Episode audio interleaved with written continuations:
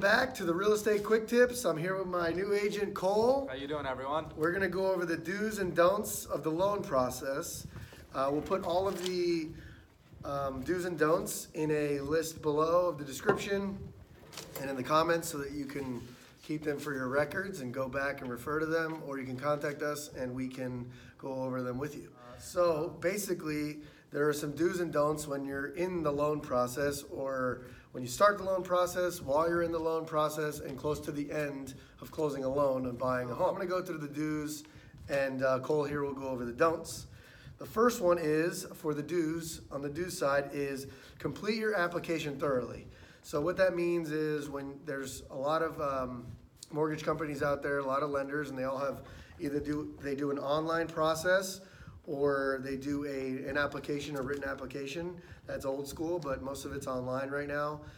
There are certain steps that you'll get, and you'll go through down the list online. And you know, if you don't fully complete all of that, it'll delay the process of getting a pre-approval letter, and ultimately delay you when uh, you want to put an offer in on a home that you find. So you want to make sure you thoroughly go through the process, get together all the statements that you have and that are required.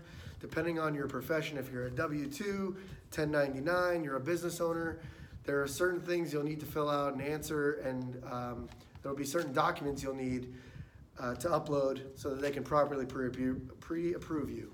The next do would be to respond to all questions and requests quickly. So the longer you take, like I said, it will delay the process when it comes to getting the pre-approval or um, during the loan process, if you're already accepted and you're going through all the steps and they need another document or they're doing a, a rapid rescore on your credit and they need a specific document or a statement, you want to make sure you get them th- get them that information as quickly as possible. The next one would be to disclose all the loans and credit lines that you have open. So if you have a car loan and you have a business loan or any type of loan that you have, uh, you want to make sure that you let them know because when they do run your credit and background, they're going to find out anyway. So you might as well just be upfront with the loan officer that you're working with or the bank that you're working with. The last do on the list would be to make sure that you're available as your closing date approaches. So we all know that you're busy and you have work and you may be traveling or um, you know your work schedule is tight and you're only available certain times of the day. You want to make sure that if you need to request time off or that you need to make sure that your schedule is open, do that accordingly. If you know your closing date is approaching, you want to make sure that you're ready to go because that title company, that lender has other files open, and there's only a certain amount of time that they have to squeeze you in there to get your loan approved and closed. So you want to make sure that you work around their schedule and your own schedule with your current position, your job, whatever your situation is. I'm going to pass over the reins to Cole here, and he's going to go over the don'ts. Good afternoon, everyone. This is Cole Gaiuto with Local Real Estate Company. I'm going to go over the don'ts and the things you should not do as you start the loan process. As you all are aware, and Steve mentioned, um, the loan officer is going to ask you if you have any open lines of credit, um, any other loans out, car loans, something like that. Be honest up front with this type of information because it could affect your qualification in regards to the pre-approval. Um, also, large purchases, new cars, furniture, anything like that. Uh, you want to wait until you close on the home before you venture into any of those purchases because opening a line of credit or getting a new car, which is considered a large purchase, can drastically affect the approval process and ultimately put you in a negative situation come to closing if you do end up making a big purchase throughout the period of the contract. I just want to add something to that. So you are on, say you're getting approved for a loan and you're right on the edge of your debt to income ratio and you're right at that cusp, depending on what type of loan you're doing. For easy numbers here, say you have to have at least 50% debt to income ratio. Now, you want to go buy a new sofa planning for the new home. You don't want to buy that sofa until after you close, especially if you're on that cusp because if you buy that sofa, they check your credit right before you close. Now your credit to debt income ratio is flopped. You're over the limit. You're over the 50%. Now you have a problem closing on the home. And that furniture you just bought, you won't be able to put into your new home because now your loan needs to be redone. So it's definitely a big thing. Do not make any major purchases, especially if you're right on the edge of the, of the income to debt ratio. To feed off of what Steve just said, opening new credit cards. I know we all get excited, we've been pre-approved, we're under contract, closing dates coming up. We wanna get new supplies, whether it's paint materials, small cosmetic changes that you plan to do to the home. Wait until after you close to open up any new lines of credit, cause like what Steve said, the debt to income ratio is a major factor in the pre-approval process. So if you're right on that cusp and you do open up a new credit line, it could drastically affect you closing on that home because you're gonna surpass that fifty percent debt to income ratio. So moving money around, a lot of first-time home buyers get money from family, members, friends to help with the down payment, something like that. You wanna be very careful with the money you move around because if a lender sees a bank account with say, for example, twenty thousand dollars in it and then come to closing, there's thirty-five thousand, they need to know where that money's come from. An easy way to do that is a gift letter, whoever has provided those funds to you, have the mortgage lender put together a gift letter signed by both parties, and that will resolve the issue of moving large amounts of money around. In regards to cash, um, obviously, people can purchase homes with cash, that doesn't mean physical bills. I've had clients say, can I just bring a bag of fifty thousand dollars to the closing table? That is not allowed, the money has to be traceable.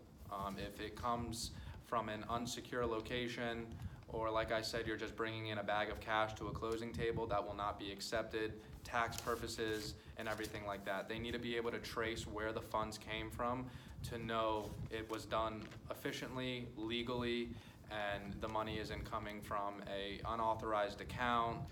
This is what caused the fall of the mortgage game back in 2007 and 8.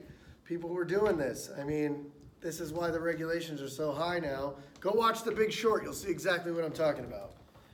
And in regards to a career change, um, very important that during the pre-approval process, if you are planning on changing careers, you may wanna wait until you're into that new job before you get pre-approved. Um, on average, they'd like to see two years of the same position to base off the pre-approval. Uh, there are ways around that. They can verify off of older income from previous jobs. But we have to be careful because transitioning from different industries can drastically affect the pre-approval process because they are not able to trace back two years of income to verify that the money you'll be making is gonna be consistent so that there won't be any downfalls or any um, hesitation for the lender knowing that you will not be able to make that monthly payment every month. Really big thing about the career change I wanted to add, if you're thinking about leaving your job, do not leave before you close the loan. Once you close the loan, you can quit and go to the other job. But they verify loan, len- lenders and loan originators, they will verify your employment three, two to three days before, if not the day of the closing, uh, when you're, before the closing, if you're still employed. I've had it happen to me. I've had a client, we go all the way to the, to the closing table, and they checked her employment the day of, and she quit her job two weeks before that. So the loan did not close. She was not able to buy the home. She did not tell anyone that she quit her job. She didn't get a new job. And so she lost the home that she really wanted. And now, you know, she's back to renting. And, you know, it's just an ultimate thing that you really need to explain and tell somebody prior. It's not good to hide any of that information from the lender. I know, you know, it seems to be a personal situation, but at the same time, this whole process is very personal. So when working with professionals, you need to work with someone that you know and trust and can trust this information with. And so we, we try to tell people when selecting a lender, you want to make sure that you go with someone that, that is either, you know, you've worked with or your family knows or that you, we've suggested. And just to backtrack and a brief overview of the don'ts of the loan process, again, no major purchases while uh, you're through the pre-approval process. We don't want to open up any new lines of credit. Do not move money around from bank accounts. If you have submitted bank accounts to the lender, make sure that those balances still show and aren't gonna be changed in a positive or negative way. And if they do, you have to have a gift letter or be able to trace where those funds came from or went to. Um, again, untraceable money, we can't just show up to the closing table with a bag of cash. Um, and uh, the career change, biggest thing, If you are planning on making a career change, wait till after you close, because like Steve said, they will verify your current position three to even a day before closing, and we have had instances and scenarios where people have quit jobs, change jobs, have not let anyone know, and then it prevents them from being able to close on the home, losing their deposit, and ultimately putting them in a worse position, having to now rent. So, if you have any questions on the do's and don'ts of the loan process, please contact us when you get a chance, anytime, we're available.